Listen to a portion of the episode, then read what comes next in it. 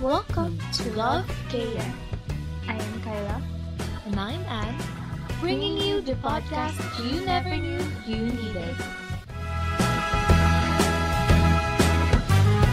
Hello everyone! Welcome sa aming fourth episode. Namiss niyo ba kami? Kasi ako namiss ko kayo eh. namiss mo ba sila, Kyla? Meron lang ano, nung nag-post tayo ng last episode, tapos namiss agad. Hindi, hindi ko sila namiss. Charot. Clingy ako eh. Namiss ko sila agad eh. Cha. Pero, wait, bago natin simulan ng ating episode 4, this, ano, episode 4 this, wait lang, sasabaw ko. So, bago natin simulan ng ating episode, may mga tao tayong gustong i-shout out, di ba? Pag-usapan natin yan. Oo, kasi ano, nung past episode natin, ano, may mga friends tayo na nag-share ng mga experiences nila about social media detox, di ba? Napanood ko lahat ng stories nila. Oo, ako din talaga. Tsaka sila talaga ever since. Lagi nilang sinusuport ang ating podcast. Lagi nilang ini-story, ganyan. Kaya super nakakakilig, super nakakatuwa yung support nila. So, dahil sa support na natatanggap namin, isa-shoutout namin kayo. Diba? Simulan mo na ang pag-shoutout, Kayla. Like kay Trina. Napaka-solid ni Trina. manager, manager, girl. Ayun, shoutout kay Trina, kay Jubel, sa Gold Chain. Shoutout kay kila Jean, kila Okay, Angge. Angel. Yes. Oo, kay Angge, nakita ko din yun. Grabe din yung parang reflection niya dun sa last episode natin. Nakakatuwa talaga yung support na tanggap natin sa ating mga friends. Diba? Di yun? Parang nakakakilig. May, may nakikinig pa rin pala talaga sa atin. Alam mo ba, to be honest, nung before tayo mag-record, di ba, ang tagal nga nung parang gap, napapaisip na ako na na, hala, itutuloy pa ba namin? Kasi nga sobrang busy mo rin. So, iniisip ko na, wag na lang kaya namin ituloy, ganun. Sabi ko parang, siguro wala na kasi, baka wala na din makinig. Tapos ayun, kinilig ako nung nag-story sila about sa last episode namin. Ganun. Nakakatuwa. Parang ano, inabangan din talaga nila. Siguro na-miss din talaga nila tayo. Dapat naman gano'n, minsan-minsan nagpapamiss. Char lang. Bakit ko din yun nung ano, nung nasa Discord kami, di ba? May ano kami lagi sa Discord. Sabi ko, uy, mag-release kami ng next episode. Tapos, ayun, excited sila. Kinilig naman ako. Mm, kaya super, super thankful kami talaga sa inyo sa mga nakikinig sa amin. Ini-story mo man or silent listener ka.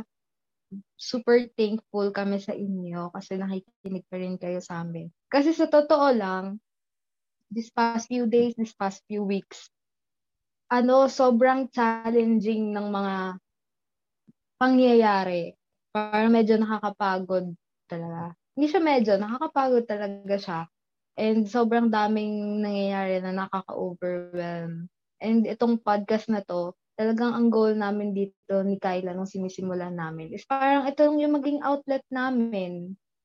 Tapos yun, kumbaga kung may marami man makinig or kung konti lang yung makinig, okay lang sa amin. Kasi ang main goal namin sa podcast na to is just to, ano, express kung ano man yung ano namin, nasa isip namin. And yun nga, di ba? Super challenging ng mga nakaraan. So parang nung nag-record ulit kami, nung third episode, parang, alam mo yun, parang na-boost din talaga ng konti yung social battery ko.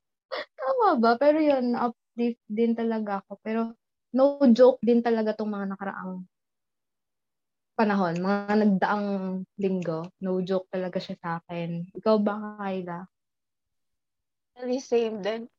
As in, etong podcast na lang din yung stress reliever ko. Kasi parang, ito lang yung non-school related ko na commitment. So, parang, na ano ako na, hala, nasimulan ko na, parang, at least ito man lang matuloy ko, ganon. Saka, di ba sabi mo, okay lang na konti lang yung nakikinig sa atin. Ganun. Parang kahit nga at least may isa man lang, as in, may isa man lang makikinig sa amin, okay na. Kasi it's better to have one kaysa sa none. Wow. oh, pero talagang ano, kumbaga yung effort sa pagre-record, yung pag-edit, ganyan. Kung may kahit isang nakikinig sa amin, okay na sa amin. Tapos malaman namin na na-enjoy niya yung episode na yon super more than enough na yun sa amin. Kumbaga, super nakaka-uplift sa feeling na kahit ano yung personal na dinadala namin nung mga panahong yon Parang pansamantalang alam mo yon Pansamantalang nagiging okay. Kasi may nakaka-appreciate ng ginagawa mo.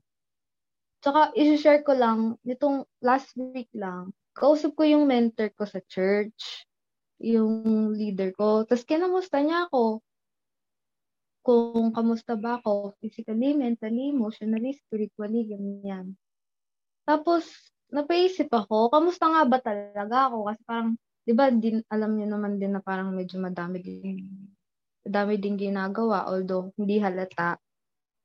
Pero medyo ano din talaga, loaded din talaga yung utak ko. So, kinamusta niya ako. Ang sagot ko, ano, parang sa lahat ng aspect, except spiritually, sa lahat ng aspect, thriving ako.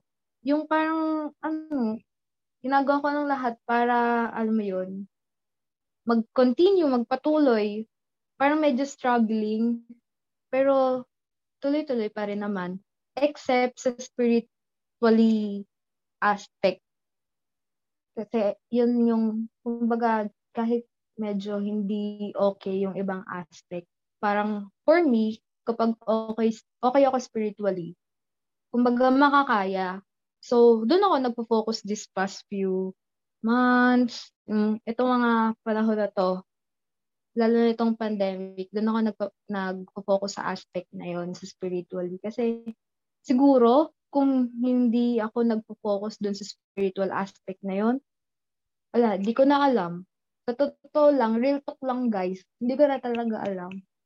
Kaya yun, hindi ko na talaga alam. Grabe din mga nangyayari ng mga... Ikaw ba, Kayla? Ako personally, ano, hindi, ako nagsabing parang hindi ako yung pinakabanal na taong may kilala mo. Pero, I'm trying. Ganon. Hindi, parang kasing ano, alam mo yun, compared sa ibang tao, compared sa'yo, my faith journey is not really, uh, parang consistent or, oo, parang hindi siya consistent, hindi siya perfect na faith journey. Ganon ano kasi, may times din na hindi ko maiwasan. And I really hate myself for that. Pag ano, sobrang down, dinadoubt mo na lahat. As in, pati siya. Which is hindi tama, di ba? Parang siya na lang dapat yung pagkatiwalaan mo. Bakit idadoubt pa siya? Ganun. Pero this past few days, sobrang ano din, down ko. Etong 2021 din kasi sobrang draining for me personally. As in, pagpasok pa lang ng January, like, like, why are you like this 2020? Like, gano'n. Sobrang, ano siya, nagsunod-sunod. Hanggang ngayon, I'm still struggling mentally. Tapos, parang, sa, parang sa mga breakdown na yun, breakdown sessions na yun, parang siya na lang talaga yung kinakapitan ko. Imbes na mag-doubt ako or parang questioning siya kung bakit nangyayari sa, sa, sa akin yun, parang ang inaano ko na lang is guidance para ma-overcome lahat yun kasi naano ko na it happens for a reason. Cliche, pero yun na lang, yun na din yung nakakapag ano sa akin eh, nakakapag motivate sa akin na mag-move forward kahit mahirap, 'di ba? Kahit nagsa-struggle, ganun. Mm-hmm. Ang tama naman talaga. Talagang minsan, nakakapanghina na talaga ng loob. Pero, every time na nanghihina tayo, dapat mas more on ang palakasin and pagtibayin natin yung faith natin kay Lord. Yung every time na parang feeling natin sobrang laki ng battle na kinakaharap natin ngayon, the more na dapat, mas, alam mo yun, mas kumapit tayo kay Lord. Kasi, if that battle feels like, or if that battle is bigger than you, di mo talaga kakayanin yon. Pero, always remember na yung battle na yon is not bigger than our God. So, talagang, if that battle is big for you, let God handle it, 'di ba? Talagang personally kapag nanghihina ako, mas nire-remind ko yung sarili ko about God's love. As in kapag alam ko na um, medyo alam mo yun, mahina na, medyo uh, medyo alanganin na, parang nadidrain na naman ako. Talagang nagsispend time ako na alam mo yun, kausapin si Lord, ganyan. 'Di ba yung nakaraan yung topic natin is about social media detox. So, yun, yun din yung isa sa mga ginagawa ko pag nag-social media detox talaga ako. Na, alam mo yun, mas mag-spend ng time kay Lord. So, yun. Yun yung ginagawa ko. Pag, uh, yun. So, ayun na nga. Paano nga ba natin masa-strengthen ang ating faith during this challenging time? So, sa episode na to, bibigyan namin kayo ng tips kung paano mapatibay pa yung faith natin sa Kanya. Although you can also find your own ways din naman kung paano. Yeah. Ito yung mga ano, personally ways na ginagawa ko, ginagawa ni Kayla, ginagawa namin and we hope to share it with you para in case na, alam mo yon pinagdadaanan ka ngayon, medyo challenging yung season mo ngayon, ito, baka makatulong to sa'yo, di ba? So, yon Simulan na natin sa number one. Take a break and spend time with God. Ito yung, tulad ng sinabi ko kanina, na mag-pause ka muna, nabanggit ko kanina yung about sa social media detox na last episode natin. Kapag medyo um, napapagod na tayo, syempre, we should take a break and spend more time with God. Kumbaga, um, reflect, ganyan, kausapin mo lang si Lord, um, kung ano yung nasa isip mo, kumbaga parang sabihin mo lang sa Kanya, and yun, makakatulong talaga yun. Kasi, when you pause, parang doon mo ma- doon mo malalaman, doon ka makakapag-isip ng ayos. Doon mo malalaman yung mga realizations na ano, ah, ganito pala, kumbaga, nag-pause ka and you step behind, kumbaga nag, ano ka, matras ka ng konti to see what's really happening, currently happening. So, yun.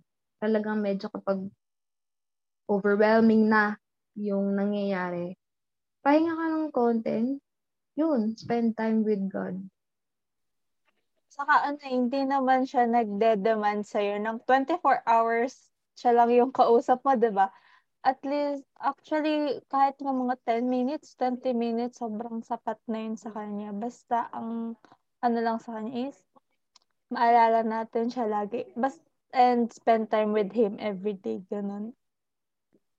Mm, kasi yun nga, nakausap na natin yung mga kaibigan natin, di ba?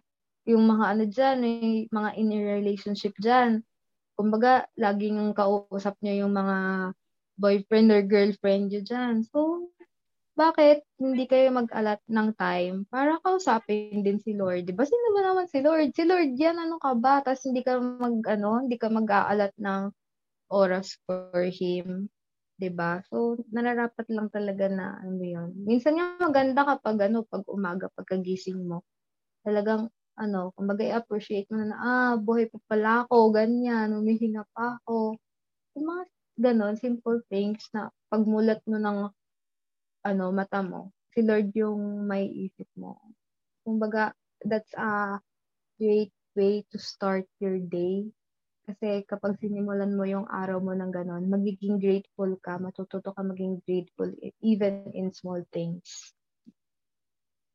So, ang second naman na tip namin is to read the Bible. So, ako, may, actually, may dinownload ako ano eh, parang everyday readings, ganun, for the whole year. So, parang guide siya sa, bawa, ano bang date ngayon? Ano date tayo nagre-record? October 28. So, parang may designated readings, ganon, per day. Tapos, ang ginagawa ko pag ganon, uh, nagre-reflect ako after ko basahin. So, yun. Kung masipag kayong magbasa ng mga books, sana sipagin din kayo magbasa ng Bible. Oo, alam mo ano, dati, as in, nung high school pa ako, nung mas bata pa ako, ano talaga, hindi ako nagbabasa ng Bible. Ay, tamad ako magbasa ng Bible. Hindi ko binubuksan yung Bible namin sa bahay. Talagang, ano, kumbaga, hindi ko kasi masyado maintindihan kung ano yung mga nakalagay doon. Parang nahihirapan akong uh, intindihin. Pero, nung talagang parang may nangyari sa buhay ko na, ano talaga, super parang 180 degree na turn. Doon ako nagsimula na, alam mo yon magbasa po unti-unti ng Bible. And, surprisingly, hindi siya boring. Para siyang yung, alam mo yun, para din siyang may mga kwento din, ganyan, na, alam mo yun, parang nagbabasa ka din ng ibang books. And talagang napaka-importante talaga na nagbabasa tayo ng Bible. Kasi yung Bible, parang manual yan ng buhay natin. Di ba, halimbawa kapag bumibili ka ng mga ano, mga gamit sa Shopee, halimbawa yung table, di ba? may manual yon na kasama kung paano mo bubuuin yung table. So, kailangan, kahit, alam mo na, parang minsan, eh, hindi natin basahin yung manual na yan. Marunong naman ako magbuo nito, madali lang to. Still, kapag hindi natin na-figure out kung paano buuin, sasabihin natin, nasa na ba yung manual? Nasa na ba yun? Hahanapin natin, di ba? So, yung Bible, parang ganun din siya. Manual siya ng buhay natin na kailangan babasahin din talaga natin para alam mo yun, malaman natin how we should live our life, kung paano natin i-face yung mga challenges, 'di ba? Kasi sa Bible makakabasa ka din ng mga stories na alam mo yun, pinagdaanan ng mga ibang tao. Tapos may realize mo na ay, parang pinagdadaanan ko din to. So, kumbaga makakapulot ka din talaga doon ng mga lessons na talagang kailangan basahin natin yung Bible every day para alam mo yun kahit parang okay tayo ngayon. Then eventually halimbawa may kakaharapin tayong problem. Parang alam na natin or parang may wisdom na din tayo paano natin i-handle yung situation. Kasi kumbaga parang nabasa na natin siya sa Bible. And nandun nga kasi sa Bible yung, ano eh, mga word ni God. So, nandun punong-puno yun ng wisdom. So, talagang, ano napakagandang basahin, napakagandang investment na magkaroon ka ng Bible talaga. Ay, totoo yan. Actually, nung high school din, hindi rin ako palabasan ng Bible. Pero dahil nga sa isang event, as in, isa talagang event na parang magti-trigger sa'yo na ano, kumapit talaga sa kanya. Tapos, ngayon, nung, ayun nga, di ba, nagbabasa ka ng Bible, tapos, ang, dun ko na-realize kung gaano ka-powerful yung word niya kasi, di ba, assigned, parang assigned readings nga siya everyday. Maano na lang ako na, yung words niya, hindi naman all the time, pero most of the time talaga is sobrang ano mo yun, sakto sa pinagdadaanan ko. So, parang it's his way of comforting me and reminding me na nandyan siya para sa akin.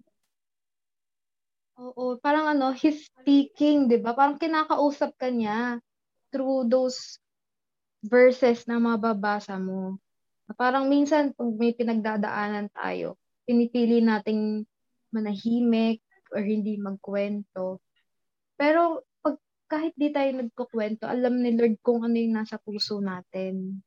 And minsan, yung way niya ng pakikipag-usap, pakikipag-communicate natin talaga is, yun nga, makikita mo kung ano yung, ano, minsan magugulat ka na lang, ay pinagdadaanan ka pag open mo ng Bible.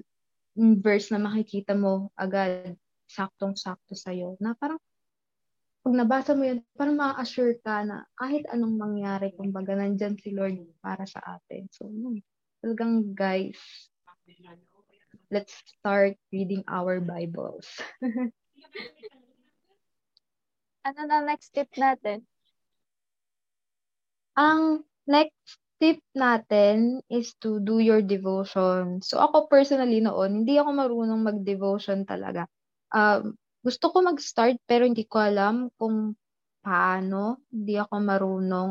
Kaya ang ginawa ko, nag-download ako ng app sa cellphone ko, ng Bible app. And then doon sa Bible app na yon, may ano doon, may parang part doon na pwede kang mag mamili or mag-start ng devotion mo. Depende sa topic. Ikaw bahala kung anong topic kasi ang daming pwedeng pamilian doon. And yun, yung parang naging guide ko to do devotions every day. Like, halimbawa, may isang plan doon. Halimbawa, ang topic niya is about, um, ano ba? Halimbawa, ang topic niya is about love, ganyan. So, sa isang plan na yon depende kung ilang days. Minsan may 3 days, minsan may 5 days, 7 days, 1 month, depende kung anong pipiliin mo.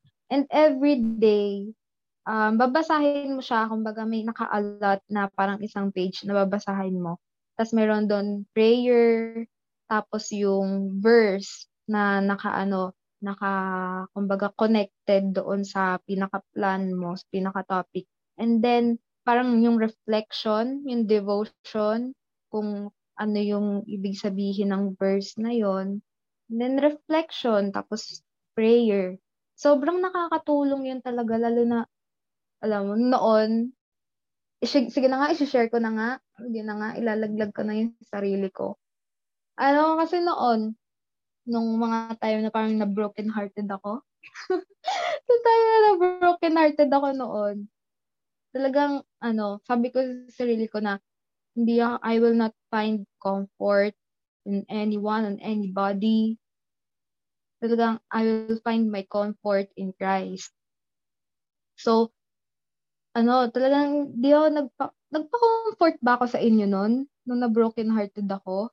Di ko na matandaan eh. Actually, alam mo ba, nung time na yon nagdi-detox ako. Oh, yun. So, huli ako sa balita. So, hindi kita na-comfort. Kung nagpapa-comfort ka man, hindi kita na-comfort. Sorry. Ayun, hindi ko na din, hindi ko na din matandaan. Pero yung, parang ang pinaka iniisip ko talaga nun is, ano, ayokong hanapin o ayoko yung, ano mo yun, ma-comfort ako or, ano pa, paano ko ba sasabihin? Basta gets nyo na yun, na ayoko na mag-lean sa ibang tao na para, alam mo yun, ma-comfort ako, na ano, maging okay yung heart ko, ganyan. Sabi ko sa sarili ko na, uh, kay God, kay God ko ibibigay ang puso ko. Kasi kaya niyang ayusin yon Kaya niya akong bigyan ng bagong puso. So, kahit may mga friends ako, alam naman nila, nung ibang friends ko, pinagdadaan ko that time and they try to cheer me up, ganyan. Yung family ko, alam din naman nila. So, alam mo, ramdam ko yung support nila. Pero iba pa din talaga kapag, ano, nag-focus ka dun kay Lord. So, that time, one of my lowest, talagang lowest point sa buhay ko, syempre first heartbreak ba naman. So, talagang dinedicate ko yung time ko kay Lord. And I started doing devotions. And alam mo yun, parang everyday na-excite ako kasi ano, mababasa ko, uh, di may prayer, ganyan. Tapos, alam mo yun, may mababasa ako na wisdom field na parang mga um, words, paragraphs, tas verses na talagang alam mo yun, nakaka-comfort din talaga na nagbibigay sa akin ng hope na one day magiging okay din, this too shall pass, the Lord is close to the broken-hearted, mga ganyan-ganyan. Ah, alam mo yun, na-apply ko na din pala sa sarili ko na hindi ko pa siya na-realize noon. Pero ngayon, looking back, parang na-realize ko na ang laki din ng pinagbago ko. Or an, may grabe rin ano, parang maturity na, na ano sa akin habang nagde-devotion ako. Ay, sobrang nakakatulong din talaga, guys, yung devotion, yung day-to-day walk with the Lord. Sobrang, ano din siya, nakaka-okay talaga siya sa pakiramdam. Ikaw ba, Kyla? Actually, ako meron din ako ng app na sinasabi mo, nakapag-try na din ako mag-devotion. Yung mga plans doon dati. So, parang, hindi ko lang, hindi ko lang siya natuloy. Ewan ko kung bakit. Pero, ayun. Pero ngayon, devotion ba yung ano? Araw-araw talagang ano, tinatry, tinatry kung magbasa ng Bible. Tapos every Sunday, yung worship service sa ano, sa Victory. Oo. Yun yung Oo. pinaka-ano ko ngayon. Mm-mm. Alam mo, ano, ang devotion kasi is, alam mo yun, parang mag-reflect ka sa isang verse or yung basta verse of Bi- sa Bible, parang i syempre magpe-pray ka, tapos may word, tapos kumbaga, dun sa word na yon sa verse na yon magre-reflect ka kung what is God trying to say to you, ganyan. And yun, pray ka ulit, applicate, parang i-apply mo din sa buhay mo. So, yun, devotion yun talaga na, bawa, kami, kami as a family, tuwing gabi, family devotion kami. Kasi dun sa app na yon kumbaga may verse of the day. Tapos mula dun sa verse of the day na yun, yung parang pinag-aaralan namin. Kumbaga yun yung parang pinag-sharean namin kung ano ba yung parang na-realize namin sa verse na yon what is God trying to say. So maganda rin yun na ano, na hindi lang din ikaw yung ano, nag-aaral or nagde-devotion. Kasi pwede naman yun eh. Pwede yun with your friends, pwede yun with your family, pwede rin ikaw mag-isa. So kung medyo ano, medyo parang nahihirapan ka pa, pwede ano, mag-devotion ka with your friend. Gusto mo ano, mag-start tayo mag-devotion? Tayong dalawa. O kaya tayo ng bet mga naman. ano, game. Bet Oo, ko talaga. yan. Ala- Sige, mag-start tayo mag-devotion. Pwede naman yun kasi ano, nako-connect yung account na yon yung sa app na yun, Holy Bible app. Nako-connect yun. So, pwedeng sabay-sabay tayo mag-devotion. Ano, G ka ba? Oh, may app din akong ganon. Yun, so pwede naman. Go! Let's start this. Mag-devotion tayo. Sa mga listeners natin, kung gusto nyo din ng ano, ng, alam mo yun, na makisabay din or mag-devotion din, message nyo lang kami o kaya mag-comment kayo kasi na, pwede nyo matapakinggan sa YouTube o kaya sa IG, message nyo lang kami. Talagang willing to help, ganyan. Basta yon. Dami ko na sabi, ano ba yung next natin? Wala na ako kay dagdag yan, ano na, elaborate mo naman siya. alin ba, alin? yung ano natin, yung third tip natin na ano mo naman, na, na-elaborate mo naman. Wala na ako may dadagdag. Ay, ang dami ko, ano, basta pag ganito talaga, ang dami ko sabi. Hindi ko mapigilan yung, ano ko, yung bibig ko. Sorry na. Kaya move on na tayo sa next Oh, next, tayo. Next tip na tayo. So, ang next tip natin is listen to worship songs. So, hindi lang naman to parang basta na lang kayo makikinig. Still, we need I oh, we we can reflect naman sa sa lyrics, sa lyrics ng bawat song kasi ano pa rin, nakaano pa rin doon yung ano, mga message para sa atin sa atin ni Lord. Saka hindi siya tinawag na worship song para lang makijam tayo, ganun. Gets mo ba? Ah, ah, ah, oh. So, pa, ano, yun. Ang, pag ano kasi ng worship song, yun talaga isa sa mga ways kung paano i magbigay ng praise kay Lord, pag worship kay Lord.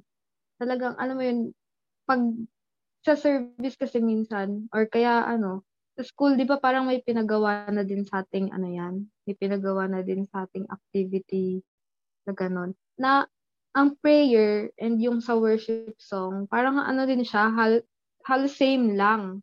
If I'm not mistaken ha, same same lang sila. Pwedeng uh, mag-pray ka or kaya simulan mo by prayer o kaya yung worship song, pakikinig sa worship song.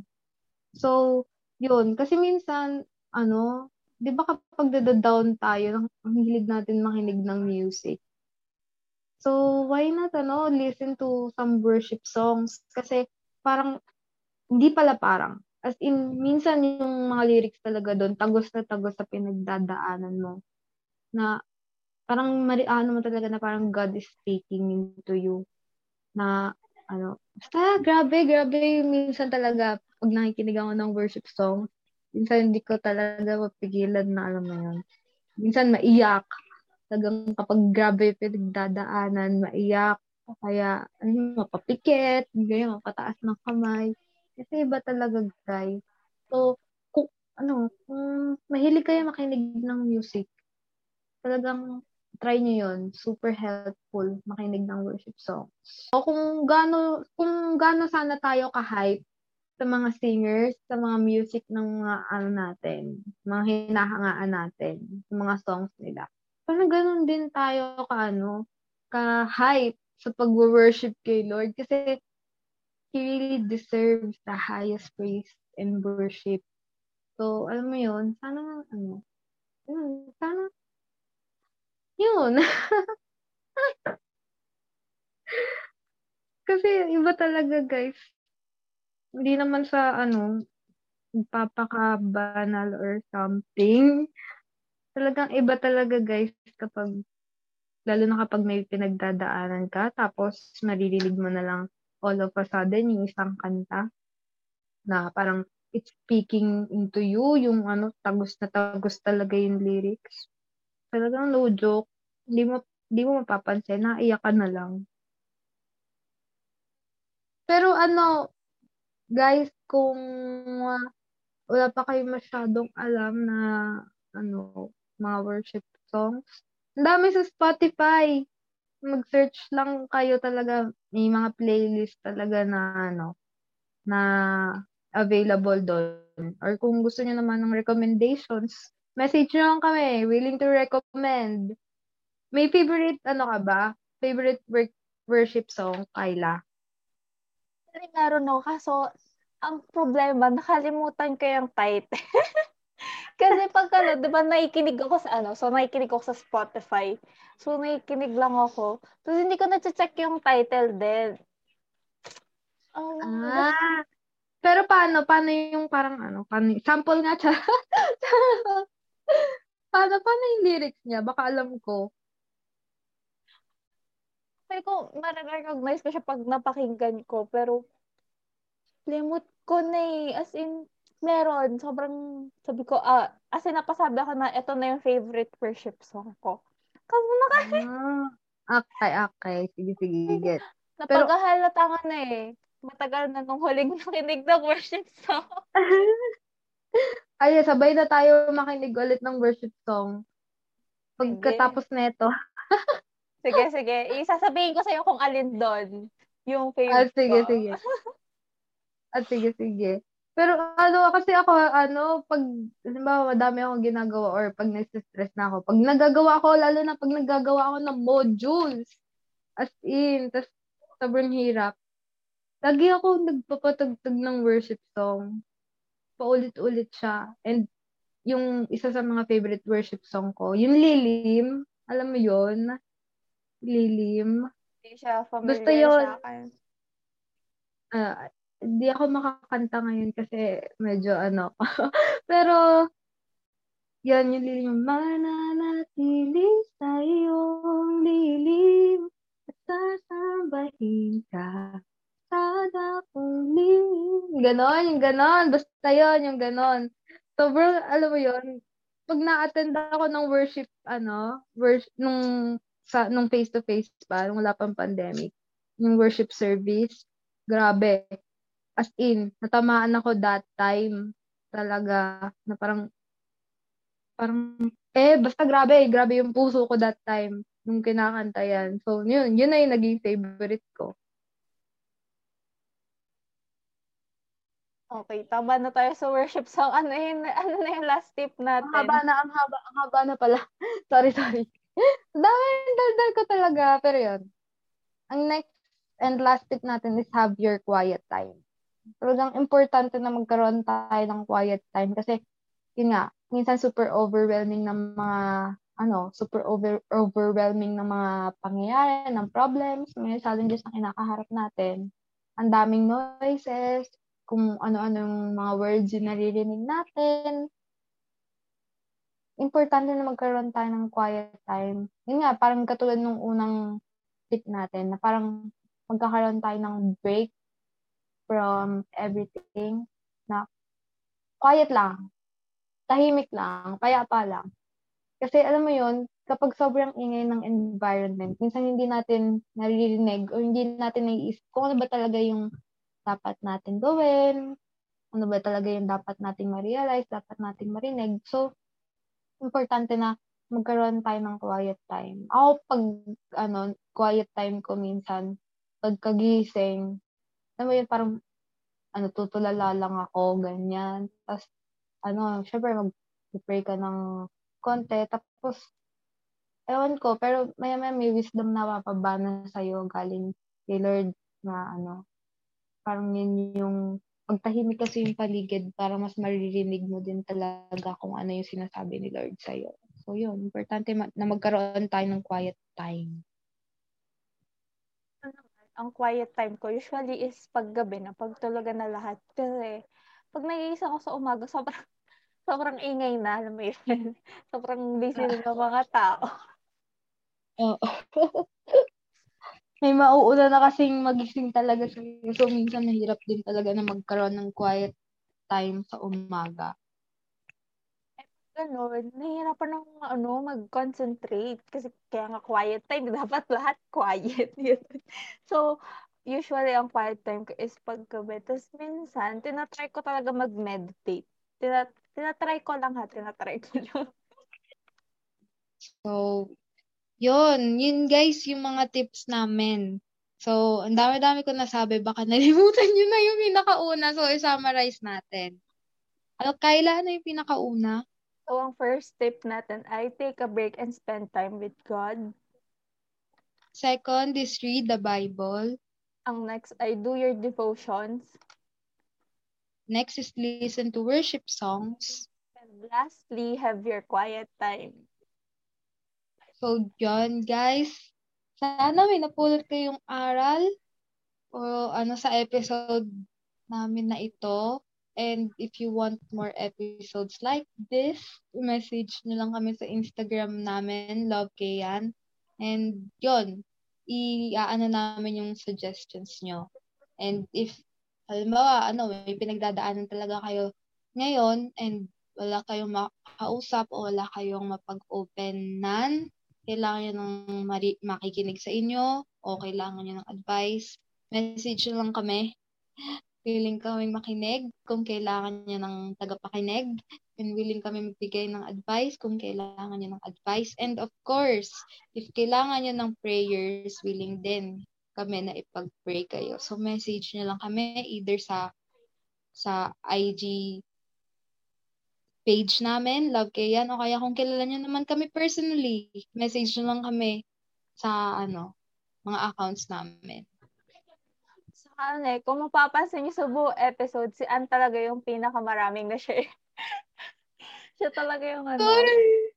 Hindi naman, hindi, it's fine. Ano lang talaga, napaghalatan ko sino yung mas mabait sa aming dalawa. Uy, hindi naman. hindi, joke. hindi. Dami, ang, ang dami ko lang talagang ano, dami ko lang, ewan ko, di ko pigilan yung sarili ko kapag ganito yung topic. Feeling ko kulang pa. Pero yon guys, kung ano, may mga gusto pa kayong pag-usapan, ganyan. O kaya kailangan nyo nga ng kausap. Message us. We're just here for you. We can pray for you. Sige na, guys. Ano, babay na. At magde-devotion kami ni Kyla kasi nag-G na siya. Sabi niya, Oh, G na G. daw. Di na ako, game na. Magde-devotion na kami. Ba? guys, natutuwa kasi talaga ako. Personally, natutuwa talaga ako. Kaya, yun. Sige na guys, babay okay na. Ang ko Bye. na. Si Kyla na yung ano, dadaldalin ko. Bye! Bye!